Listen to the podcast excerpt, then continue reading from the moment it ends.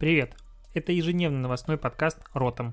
И я его ведущий Алексей Ткачук, автор блога Dnetiv.ru. Каждый день я собираю главные новости из мира Digital и выбираю из них ключевое, чтобы это обсудить. Поехали!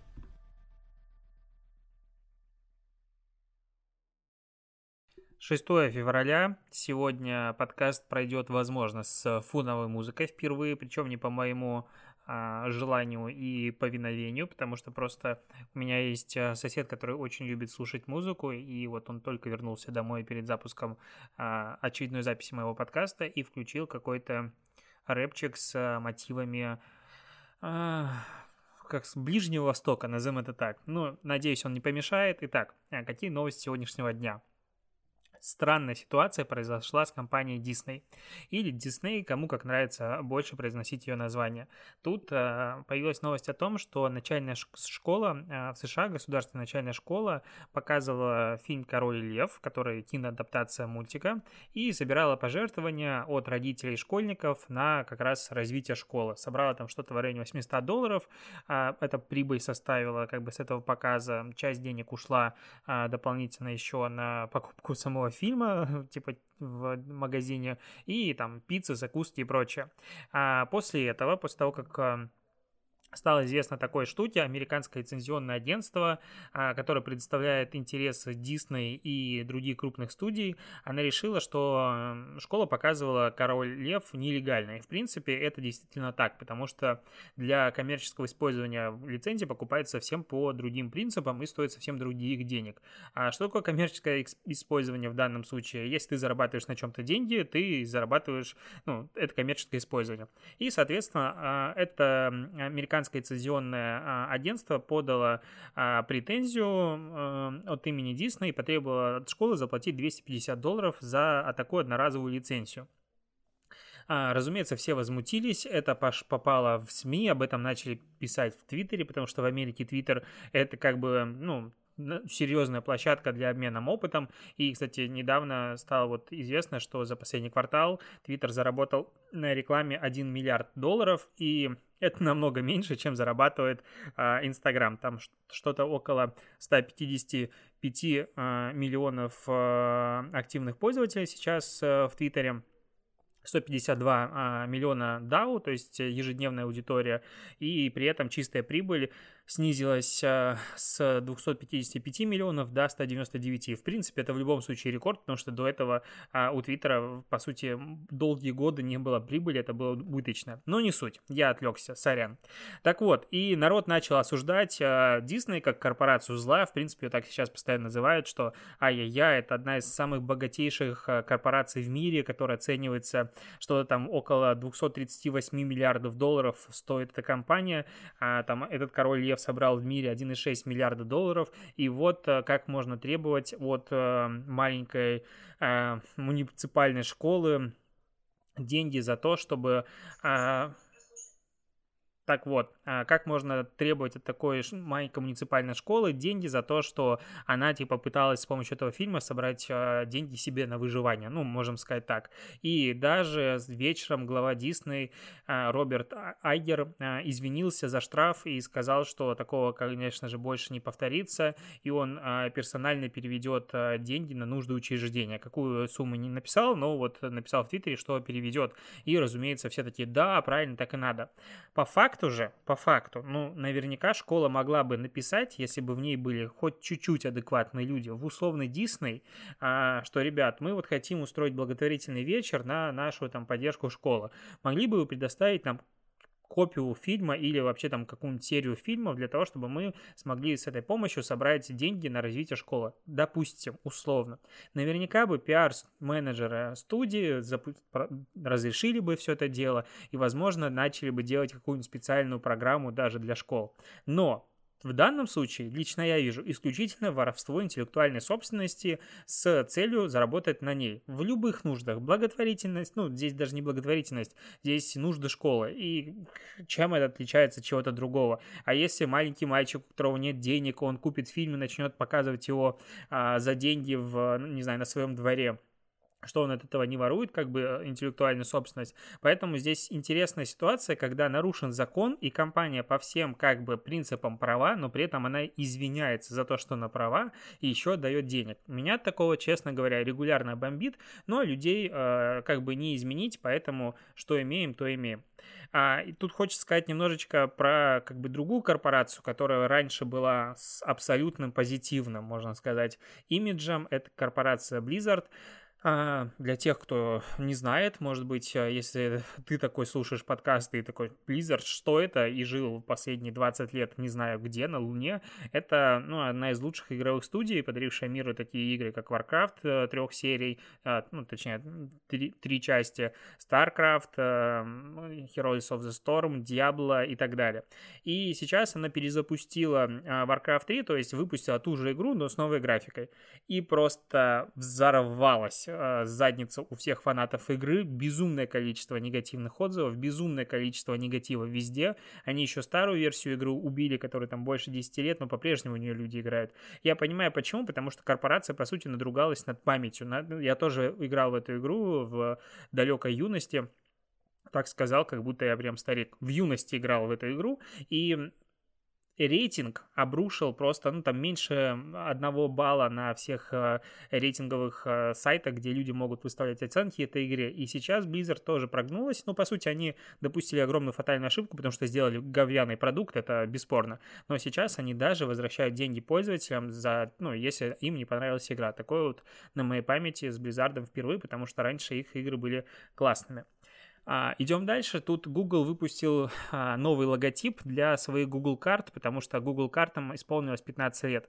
И прошлый логотип мне нравился больше. Наверное, все, что стоит сказать на этот счет. В принципе, в комментариях народ разделился о том, что кто в СНГ пользуется Google картами, а, они же там не работают, они убогие и прочее, прочее. Не знаю. Я пользуюсь Google картами, прекрасно все работает. Я пользовался ими в Беларуси, я пользовался ими в Украине, в Грузии, в Азербайджане, в Стамбуле, в России везде и прекрасно работают. Не понимаю, почему людям они не нравятся. Очень люблю Google карты. А, про рекламу. Надо все-таки подкаст про рекламу, надо говорить про рекламу. Реклама нестандартной стороны. Тут э, Nike обвини, ну, не обвинили в том, а марафонцам запретили бегать в кроссовках от Nike Alpha Fly, так называется кроссовки. В общем, в чем была история? А, не так давно а, Nike а, совместно с бегуном Элюдом Кипчори разработали специальные кроссовки только под него, которые как бы не продавались, но из этой модели их можно купить, для того, чтобы он установил рекорд в марафоне. И он пробежал марафон, а это на секундочку 42,2 километра, менее чем за 2 часа. Это рекорд как бы можно сказать, мировой, причем не зарегистрированный, потому что это был закрытый забег, результаты как бы не, не учитываются, надо было бежать а, по всем правилам со всеми бегунами. Окей, допустим, так и есть, но тут выяснилось, что а, эти кроссовки теперь являются допингом, ну, с точки зрения Международной беговой ассоциации, потому что они позволяют бежать бегунам на 4% быстрее. Мне кажется, вот все предыдущие маркетинговые активности Nike, они просто в один момент померкли по сравнению с этой новостью, потому что сейчас любой человек, который хочет купить кроссовки, будет думать о том, что кроссовки Nike настолько круто, настолько в них классно бежать, что их даже запретили, потому что они позволяют бежать быстрее, чем в других кроссовках. Неважно, эта модель или другая, Плевать, эти кроссовки реально созданы для бега и помогают тебе бежать быстрее. Все.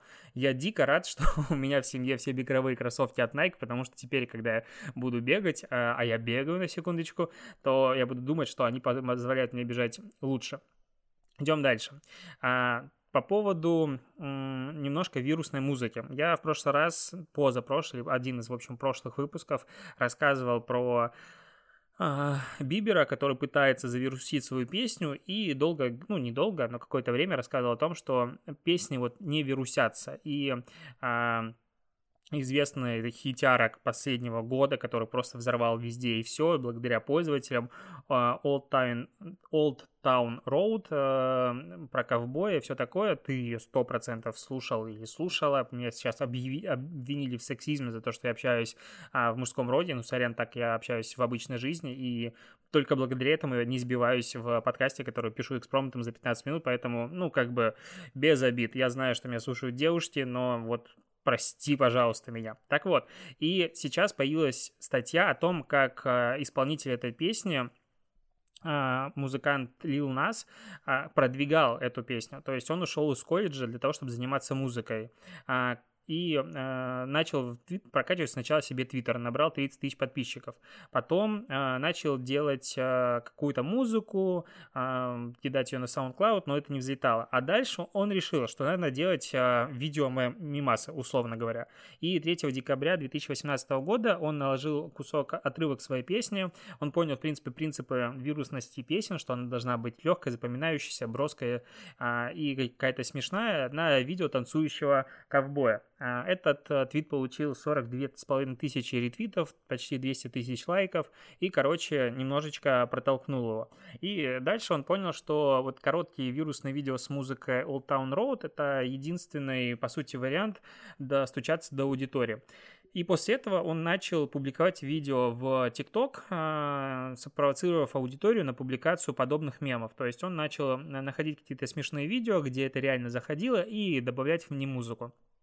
Оттуда а, песня попала в Билборд, в раздел кантри-музыку, а, где, в принципе, ну, там легче всего было ему добиться, скажем так, чтобы его заметили, то есть там конкуренция меньше. А спустя неделю Билборд убрал песню, заявив, что это не кантри. Это давало новый всплеск популярности. Дальше он сделал а, совместный э, ремикс с кантри-певцом Билли Рэй Сайрусом, и он сразу же занял первое место в Hot 100, это самый главный чарт а, с музыкальными песнями в США.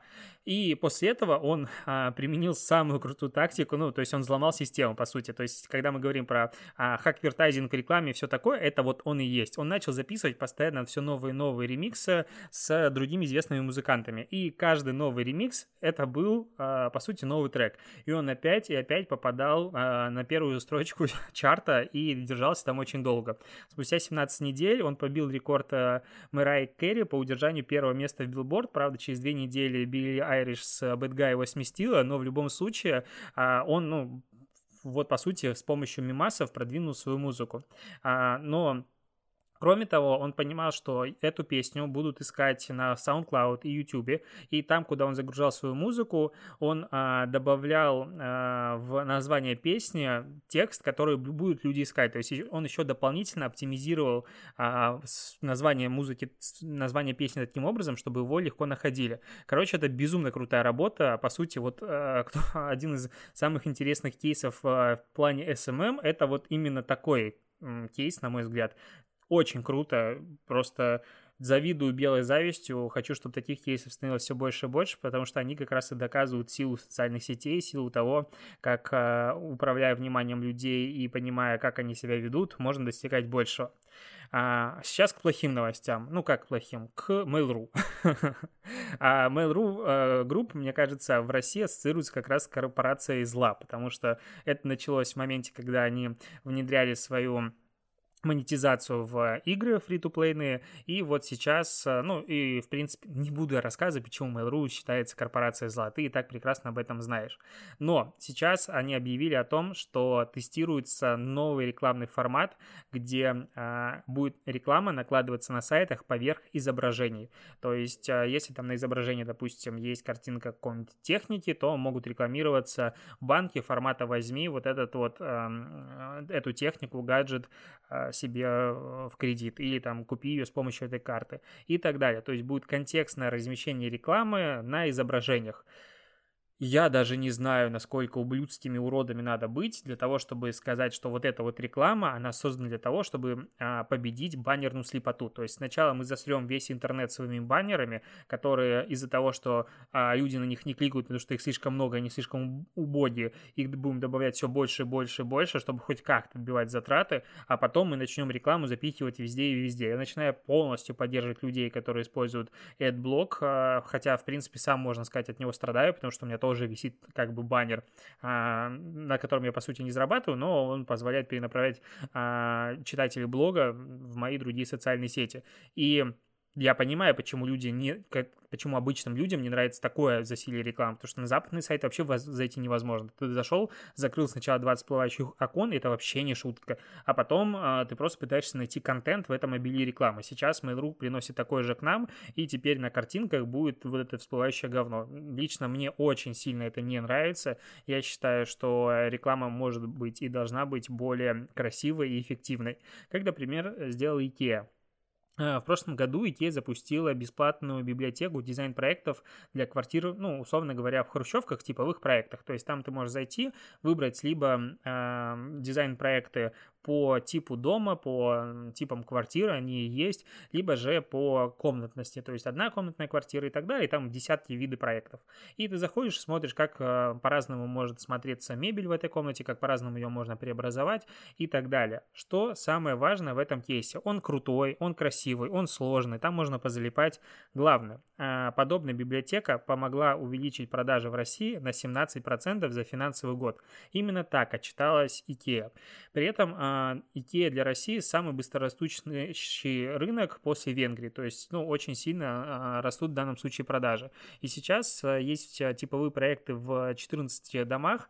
За год, ну, с момента запуска этой библиотеки сайт посетило почти 3 миллиона пользователей, 2,8 миллиона если быть точным, большинство из них это новые покупатели, ну так говорит Э, компания. Сейчас рассматривается вариант перенести этот опыт на другие страны, то есть не только к нам приходят чужие кейсы, но и уходят из нашей страны, условно говоря, в другие.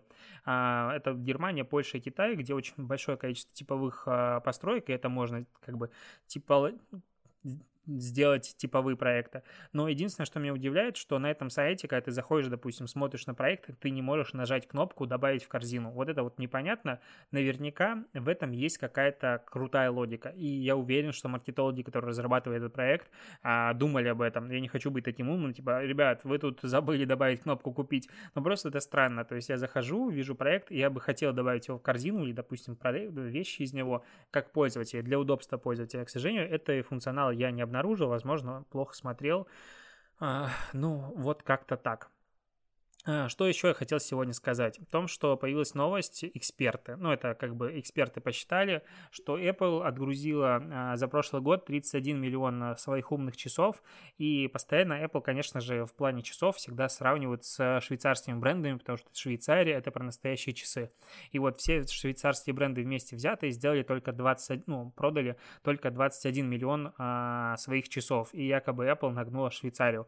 Но, в принципе, швейцарские часы плюс-минус, они никогда никогда особо не были дешевыми, и чего как бы сравнивать а, умные часы с а, классической механикой и так далее. А, в принципе, тут, мне кажется, надо вообще смотреть на китайские производители и всякие Дэниела Веллингтоны нагнули рынок уже там трижды, они часов отгружают там безумное количество, и другие бренды. Поэтому сравнение в данном случае, на мой взгляд, опять-таки некорректное, но темпы роста, по которым а, растут продажи Apple Watch, они, конечно, обескураживают. То есть за год э, на 36%, в то время как швейцарские э, часы упали на 13% в продажах. И вот это грустно. Хотя, с другой стороны, я сейчас думаю про часы и не рассматриваю вариант покупки себе механики, хотя у меня две пары валяется. А, еще немножко про Samsung. В прошлый позапрошлый раз э, рассказывал о том, что телевизор умный Samsung, ввезенные в страны СНГ нелегально, из Польши, Китая и так далее, превращаются в условно кирпичи, то есть у них отключается TV-функционал и умный функционал. И сейчас в Беларуси Samsung э, дал комментарий, почему так, а, потому что, процитирую, все смарт-телевизоры Samsung имеют строгую региональную привязку по причине того, что каждая конкретная единица техники должны пройти, должна пройти необходимую сертификацию и соответствовать стандартам того региона, в который он поставляется официально. Бла-бла-бла-бла-бла-бла-бла. Короче, э, если вам заблокировали телевизор, вы можете обратиться в сервисный центр Samsung, и вам заменят какую-то плату, это будет стоить всего лишь, и что-то сервисный центр сказал, около 12-13 тысяч российских рублей, если переводить по текущему курсу. Я считаю, что а, Samsung стреляет себе, продолжает в ногу такими новостями и заявлениями, не понимая, на что они рассчитывают. А, серый рынок в наших странах был всегда и был огромен, и запрещать ввоз подобным образом техники очень странно странно. А, следующим этапом может стать то, что если я купил телефон, допустим, в Польше и приехал с ним в Россию, что я теперь его здесь использовать не могу. Конечно, с телевизорами такое происходит как бы намного реже, но в любом случае это мой продукт, и мне вообще насрать, предусматривали его для использования в этой стране или не предусматривали. Я заплатил за него деньги за полный функционал. Я надеюсь, что Samsung все-таки нагнут ФАС и все остальные защит... ну, организации, которые занимаются защитой прав потребителей. Если нет, то они абсолютно не жизнеспособны, опять-таки, на мой взгляд, и занимаются абсолютно фигней. А дальше, что хочется сказать. Тут что-то много новостей накопилось, прости, выпуск будет чуть затянувшийся. Появилось исследование, в котором это сделала компания Ignite Visibility, а, опросила 500 пользователей в возрасте от 25 до 60 лет, и у них спросили, чем вы руководствуетесь, а, когда кликаете по ссылкам в результате поиска и разделили ответы на три группы. 63% ответивших а, сказали, что для них важно метаописание, 24% сказали, что название компании и 13% а, заголовок. Ну, то есть а, я считаю, что это абсолютная дичь и бред. А, люди руководствуются в первую очередь тем, на какой позиции находится ссылка, которую они видят. Дальше, конечно же, читают заголовок и утверждают, что люди читают прямо описание. Ну, это странно. Ну, вот прям очень сильно странно. Кликают на заголовок, и факт, ну, блин, есть куча исследований. Я, конечно, не хочу спорить с опросом 500 людей, но это очень сильно обескураживает и меняет полное представление об адекватности людей. Люди не знают о том, что есть реклама в поисковых системах. Люди э, зачастую кликают по ней, даже не подразумевая, что это как бы реклама. И тут они такие, оп. И с другой стороны, есть исследование условного Mail.ru, там почти 73% а, репостов а, в социальных сетях зачастую происходит после чтения заголовка, без чтения самой статьи. То есть люди готовы репостить информацию не читая, а когда они переходят, они обязательно читают снипет. Но в любом случае, допустим, я когда делаю снипеты для своих статей, я стараюсь прописать адекватное, человекопонятное описание для человека в первую очередь, а не для поисковой системы, оптимизации там по ключевым словам, хотя пытаюсь пытаюсь интегрировать, но очень неумело это, конечно же, делаю. А, что еще хочется сказать в самом конце, как-то ускоряюсь. Короче, тут... А у, угар был. У меня просто ночью вчера, когда записал подкаст, дальше ржал, можно сказать, как конь, прости. А, Кендалл Дженнер зарегистрировалась в ТикТоке, ну, уже два дня назад, появился ее аккаунт, он сразу же стал верифицирован, она выложила какое-то количество видосов, пошли подписчики, когда я смотрел через час, там уже было под 100 тысяч подписчиков, короче, все радовались. Спустя 24 часа, даже меньше после появления этого аккаунта, ТикТок его удалил, потому что он оказался фейковым. Кто-то пропихнул а, страницу Кендалл Дженнер в ТикТоке под видом официальной, а, просто набирая видосы ее старые там из сторис и прочее, как будто вот она выкладывает. Ну, народ, я не знаю, каким образом происходила верификация, честно говоря, менеджер явно получил по лбу, но такие знаменитости заходят на площадки, как правило, с помощью каких-то либо переговоров, особенно Кендалл Дженнер, которая там является одним из главных э, не хотел сказать имиджмейкеров, что за глупость, заговариваюсь, одним из главных лидеров мнений в Америке, и вот она заходит на площадку сама по себе, наверняка пишет на почту типа info собака tiktok.com, как это произошло, я не понимаю, как это допустили. Обычно верификация требует большое количество документов и подтверждение реально подтверждения личности. Тут э, поспешили, поторопились, конечно, это не сильно большой скандал, но в целом ситуация, на мой взгляд, очень смешная. А, и на этом у меня все. На этом у меня все. Спасибо, что дослушиваешь. Услышимся с тобой завтра. А, не буду прощаться, потому что подкаст а, ежедневный. Давай.